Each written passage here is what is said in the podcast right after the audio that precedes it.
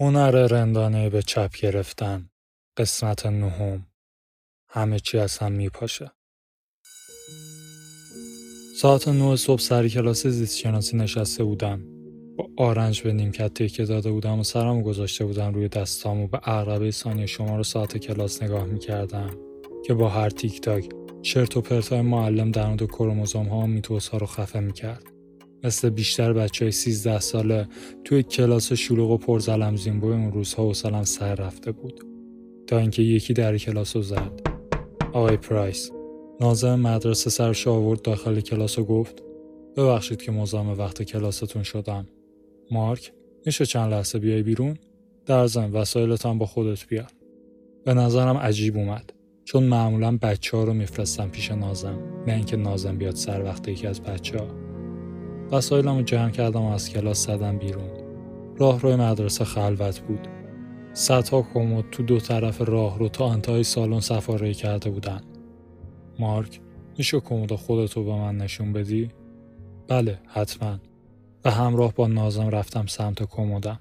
با موهای بلند و شلخته در حالی که یک شلوار جین بگی و یک تیشرت بزرگسایز و پانترا تنم بود. رسیدیم به کمدم. آقای پرایس گفت بازش کن لطفا. همین کارو کردم. اومد جلوی منو کاپشن لباسای باشگاه کوله پشتیمو جمع کرد. تقریبا همه محتویات کمدم منهای چند تا دفتر و خودکار. راه افتاد سمت اتاق خودش و بدون اینکه به عقب نگاه کنه گفت دنبالم بیا. حسای ناجوری اومده بود سراغم. به اتاقش که رسیدیم از من خواست که بشینم. در رو بست و قفلش کرد.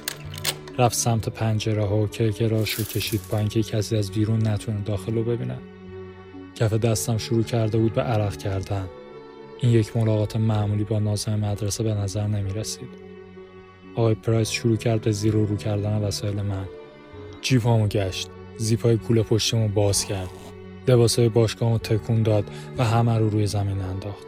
بدون اینکه سرش رو بلند کنه و بهم خیره بشه ازم پرسید می‌دونی دنبال چی میگردم مارک؟ نه. مواد. این کلمه لرزه انداخت به بدنم. مواد؟ چه جور موادی؟ نازم با این نگاه خیلی جدی بهم خیره شد و گفت نمی‌دونم تو چه جورشو داری این رو در حالی گفت که داشت یکی از پوشهای پلاستیکیم رو باز می‌کرد که داخلشو بگرده عرق مثل زاده های قارچی از پوستم می‌زد بیرون از کف دستم شروع کرده بود و حالا به بازو و گردنم رسیده بود خون به سمت مغز و کلم سرازیر شده بود و شقیقام مثل چی زغزغ می‌کرد مثل هر بچه 13 ساله‌ای که به حمل و فروش مواد مخدر تو مدرسه متهم شده بود می‌خواستم فرار کنم و یه جای قایم بشم. گفتم نمی‌دونم راجع به چی داری حرف می‌زنید. ولی لحنم خیلی متزلزل تر از اون چیزی بود که می‌خواستم. حس کردم که الان باید لحن مطمئنتری داشته باشم. یا شایدم نه. شاید باید ترسیده باشم. دروگوها باید لحن مطمئنی داشته باشن یا وحشت زده. چون هر جوری که هستن من می‌خوام برعکسش باشم. ولی عوضش نامطمئن و متزلزل بودنم بیشترم شد در واقع متزلزل بودنم به خاطر اینکه متزلزل به چشم می اومدم باعث شد بیشتر متزلزل بشم همون چرخه لعنتی و جهنمی آی نازم گفت حالا می‌بینیم و همزمان شروع کرد به تفتیش کوله پشتیم که هزار تا جیب و زیب داشت و هر کدوم پر بود از خیرت و یک نوجوان تو سن و سال. خودکارای رنگی یادداشتهای مخفیانه که سر کلاس رد و بدل شده بود سیدی های موزیک دهه 90 با جلد های ترک خورده ماژیک های خوش شده و یک دفتر طراحی کهنه که نصف صفحاش کنده شده بود. گرد و خاک کرک و کلی آشغال دیگه که طی سالها زندگی تو دوران جان فرسای دبیرستان جمع شده بود فکر کنم عرقهام داشتن با سرعت نور پمپاژ می شدن چون زمان کش اومده بود و نمیگذشت انگار اون لحظه که سر کلاس زیست شناسی صرفا ثانیه هایی بودن اینجا به دوره های دیرین سنگی تبدیل شده بودن و من هر دقیقه داشتم پیر می شدم و می مردم. فقط من بودم آقای پرایس و کوله من که انگار ته نداشت. یه جایی نزدیک به دوره میان سنگی آقای پرایس به جستجو تو کولم پایان داد. حالا که هیچی پیدا نکرده بود و یه جورایی قاطی کرده بود کولم رو سر و ته کرد تا همه آشغالش بریز کف اتاق. الان دیگه اون هم مثل من با شدت داشت عرق میریخت. غیر از اینکه به جای وحشت تو آقای پرایس خشم داشت زبانه می‌کشید. پس امروز موادی در کار نیست نه و سعی کرد وقتی این رو میگه عادی به نظر برسه. من هم گفتم نه. وسایلمو پخش و پلا کرد. همه چی از هم جدا کرد و همه رو تو توده های مجزا کنار وسایل باشگاه هم جمع کرد. حالا کاپشن و کول پشتیم مثل جسم های بیجون و بیهویتی روی زانوهاش افتاده بودن یه نفس عمیق کشید و به دیوار خیره شد. مثل هر بچه 13 ساله‌ای که داخل یک اتاق ترسناک با یک مرد عصبانی گیر افتاده بود و اون مرد داره وسیله‌هاش رو پخش و پلا می‌کنه می‌خواستم گریه کنم آقای پرایس محتویاتی که کف زمین طبقه بندی کرده بود رو با دقت وارسی کرد هیچ چیز غیرقانونی، هیچ نوع مواد مخدر یا حتی چیز مغایر با قوانین مدرسه پیدا نکرد. آهی کشید و کاپشن و کوله پشتیم پرت کرد کف زمین. به جلو خم شد و آرنجاش رو روی زانوش قرار داد تا صورتش همسط با صورت من بشه. مارک یه فرصت دیگه بهت میدم که با هم رو راست باشی. اگه با هم رو راست باشی این قضیه خیلی بهتر برات تموم میشه. اگه معلوم بشه که داری دروغ میگی اوضاع خیلی بد میشه برات آب دهنمو با صدا قورت دادم و ملتمسانه ادامه داد حالا راستشو بهم بگو امروز مواد آوردی با خودت. همزمان که داشتم درون خودم با اشک و جیغ هایی که می‌خواستم بریزم بیرون مبارزه می‌کردم. به چشمان معمور شکنجه زول زدم و با صدایی که حاکی از یک از ما به بیرون خاصی بود گفتم نه من مواد ندارم. اصلا نمی‌دونم راجع به چی دارید صحبت می‌کنید. با صدای ها که از تسلیم شدن گفت باشه. پس فکر کنم می‌تونی وسایل جمع کنی و بری. برای آخرین بار به کول پشتی کج و موج من که مثل یک پیمان شکسته روی زمین افتاده نگاهی کرد. خیلی یهویی پاشو گذاشت روی کوله که آخرین تلاشش رو برای جستجو کرده باشه. با ترس و لرز زیادی منتظر نشسته بودم که پاشو برداره و من وسایلم رو جمع کنم و برم سراغ بقیه زندگی و این کابوس رو فراموش کنم. ولی پاش رفت روی چیزی.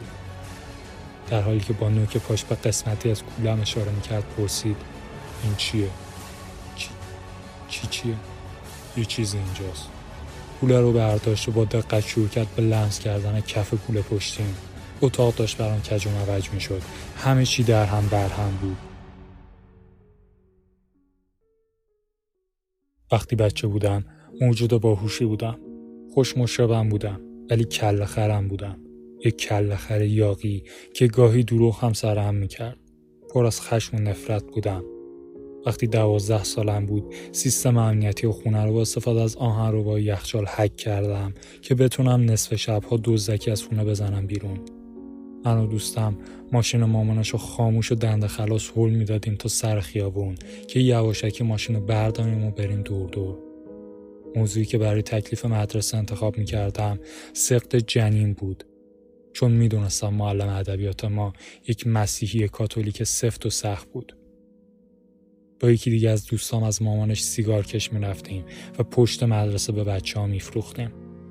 البته یک جیب مخفی ته کوله پشتیم تعبیه کرده بودم که توش جوانا هم قایم می‌کردم همون جیبی که آقای پرایس کشف کرده بود. آره من داشتم دروغ می‌گفتم و همونطور که آقای پرایس وعده داده بود بخشش و لطافتی در کار نبود. چند ساعت بعد مثل هر بچه 13 ساله که کت بسته پشت ماشین پلیس نشسته فکر کردم زندگیم دیگه تموم شده. و یه جورایی درست فکر می‌کردم. پدر و مادرم من رو توی اتاقم قرنطینه کردن. برای یک بازه زمانی نامعلوم مجبورم کردم بی خیال رفیقان بشم حالا که از مدرسه اخراج شده بودم باید تا آخر سال با معلم سرخونه درس میخوندم. مامانم مجبورم کرد موام رو کوتاه کنم و همه تیشرت های مارلین منسون و متالیک های تو کمد لباسام انداخت تو. که واسه یک نوجوان تو اون زمان به منزله محکومیت مرگ بود. پدرم هر روز صبح من رو با خودش به شرکت می برد تا ساعتهای متمادی فایل ها رو بایگانی کنم. وقتی معلم سرخونه بازی تمام شد من رو توی یک مدرسه مسیحی خصوصی ثبت نام کردن که خب همونطور که می‌تونه تدس بزنید خیلی نتونستم باش وفق پیدا کنم. و درست وقتی که دوران محکومیتم داشت تمام می‌شد و تکالیفم به موقع تحویل می‌دادم. و ارزش های مسیحیت رو یاد گرفته بودم. پدر و مادرم تصمیم گرفتن از هم جدا بشن. دارم اینها رو بهتون میگم که نشون بدم دوران نوجوانی و بلوغ من چجوری به گوی سگ رفته بود. در عرض نه ماه همه دوستام حقوق قانونی و خانوادم رو از دست دادم مشاور اون دورانم بعدا بهم گفت که این یک بگاهی روانخراش واقعی بوده. و من داشتم طی دههی بعدش اون رو ترمیم می‌کردم و سعی می‌کردم کمتر یک عوضی خودخواه و خودمحور باشم. مشکل زندگی من توی خونه همه اون چیزهایی که گفته شد و کارهایی که انجام شد نبود بلکه همه اون چیزهایی بود که باید گفته می‌شد و انجام می‌شد ولی نشد. خانواده من همیشه از حرف زدن و جواب دادن به من تفره می‌رفتن. اینجوری بهت بگم که وارن بافت چجوری پول در میاره یا الکسیس تگزاس چجوری می‌کنه؟ اینها هم همینقدر حرفه‌ای جلوی بحث و مذاکره رو می‌گرفتن.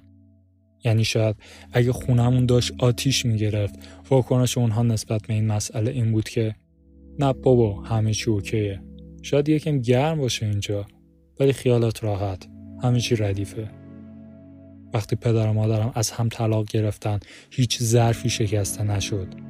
هیچ دری کوبیده نشد و هیچ دعوا و بحثی سر اینکه یکیشون با یه یارویی ریخته رو هم سر نگرفت. وقتی که من و برادرم رو خاطر جمع کردن که تقصیر ما نبوده یک جلسه پرسش و پاسخ برگزار کردیم. در مورد اینکه قرار در آینده با چه سازماندهی و سیستمی زندگی کنیم. یک قطره اشکم ریخته نشد صدایی بلند نشد. تنها حقیقتی که در مورد زندگی عاطفی در حال پاشیدنشون بهمون نشون دادن این بود که هیچکی به اون یکی خیانت نکرده. خب خدا رو شکر. فقط یکم اینجا گرمه. ولی واقعا همه چی ردیفه. پدر و مادر من آدم های خوبی هستن. برای هیچ کدوم از این ماجراها اونها رو مقصر نمی‌دونم شاید قبلا ها آره ولی الان دیگه نه. من خیلی دوستشون دارم. اونها قصه ها و سرگذشت و مشکلات خودشون رو داشتن. همونطور که ننه بابای اونها هم داشتن و برو تا آخر. و مثل همه پدر مادرهای دنیا پدر و مادر من هم با نیت بهترین ها البته بعضی از مشکلاتشون رو به من منتقل کردن. همونطور که احتمالا من هم به بچه هم منتقل خواهم کرد. وقتی بگاهی روانخراش این چنینی تو زندگی برامون اتفاق میفته به طور ناخودآگاه احساس می‌کنیم که انگار مشکلاتی داریم که هیچ وقت نمی‌تونیم حلش کنیم. و این ناتوانی پیشورز برای حل مشکلات باعث میشه که حس کنیم بدبخت و بیچاره هستیم. ولی این باعث یک چیز دیگه هم میشه. اگه مشکلاتی داشته باشیم که حل نشدنی هستن ناخداگاهمون به این نتیجه می‌رسه که ما به طرز منحصر به فردی خاص هستیم یا اینکه به طرز منحصر به فردی معیوب. اینکه ما شبیه هیچ آدم دیگه نیستیم و قوانین باید برای ما متفاوت باشه. ساده تر بگم. خود محق بین میشیم. دردی که تو این دوران کشیدم من رو تو جاده خود محق بینی کشید که بیشتر سالهای بزرگسالیم توش جولان می‌دادم. در حالی که خود محقبینی جیمی تو دنیای کسب و کاری خودش رو نشون داده بود جایی که اون می‌تونست وانمود کنه یک آدم موفق و خفنه. ولی خود محقبینی من تو روابط خودش رو نشون داد مخصوصا با زنها.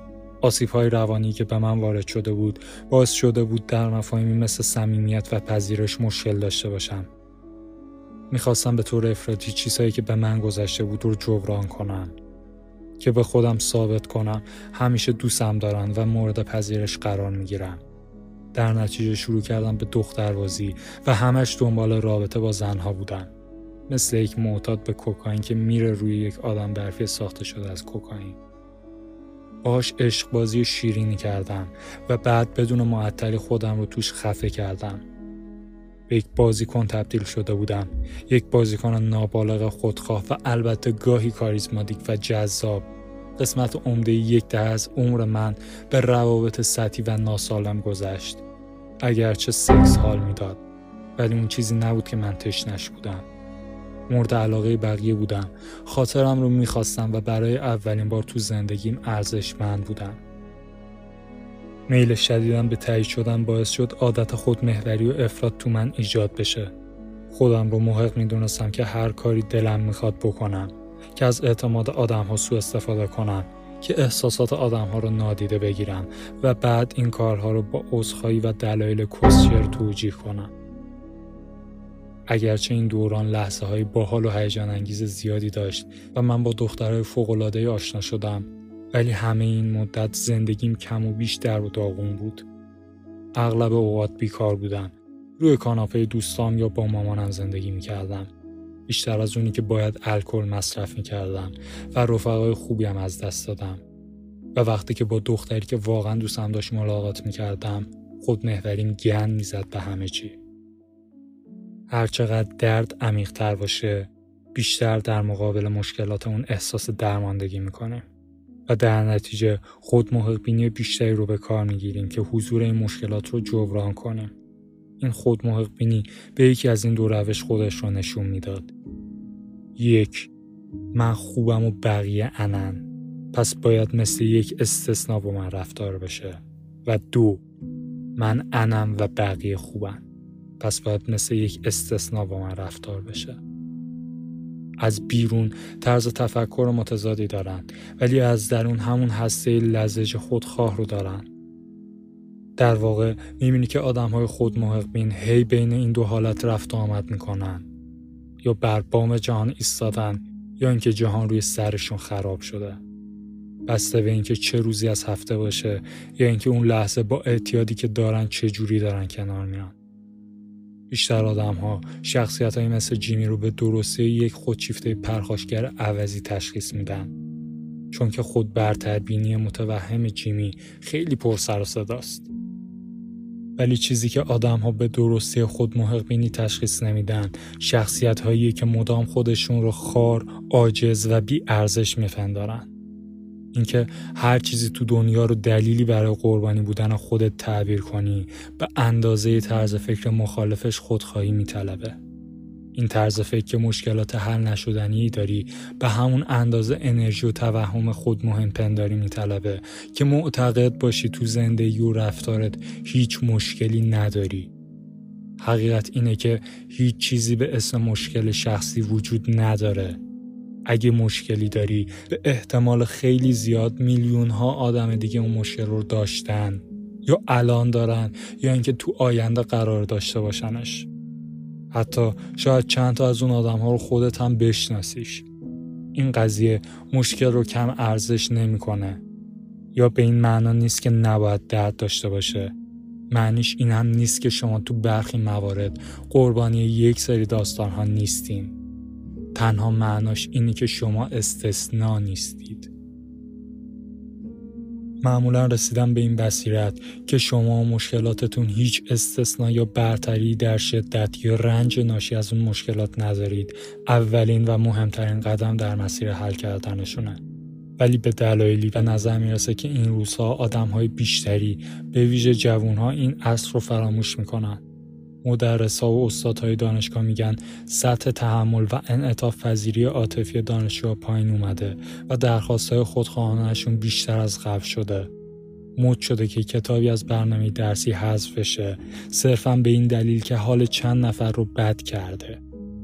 مشاورهای مدرسه میگن که این روزها دانش آموزا بیشتر سر قضیه بسیار پیش پا افتاده و معمولی تو مدرسه مثل بحث با یک هم اتاقی یا گرفتن نمره پایین دچار پریشانی و درماندگی عاطفی میشن.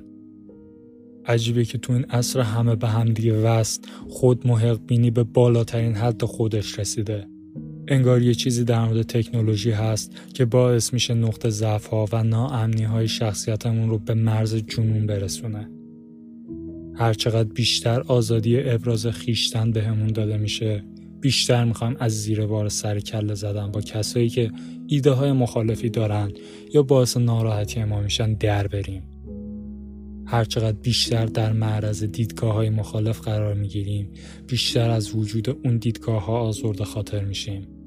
هرچقدر زندگیمون راحتتر و گل بلبلتر میشه بیشتر حق خودمون می‌دونیم که حتی بهتر از اینی که هست بشه. مزایای اینترنت و شبکه های اجتماعی بر کسی پوشیده نیست. از خیلی از جهات ما در بهترین دوران ممکن زندگی می‌کنیم. ولی شاید این تکنولوژی ها دارن اثرات جانبی ناخواسته ای روی ما می‌ذارن.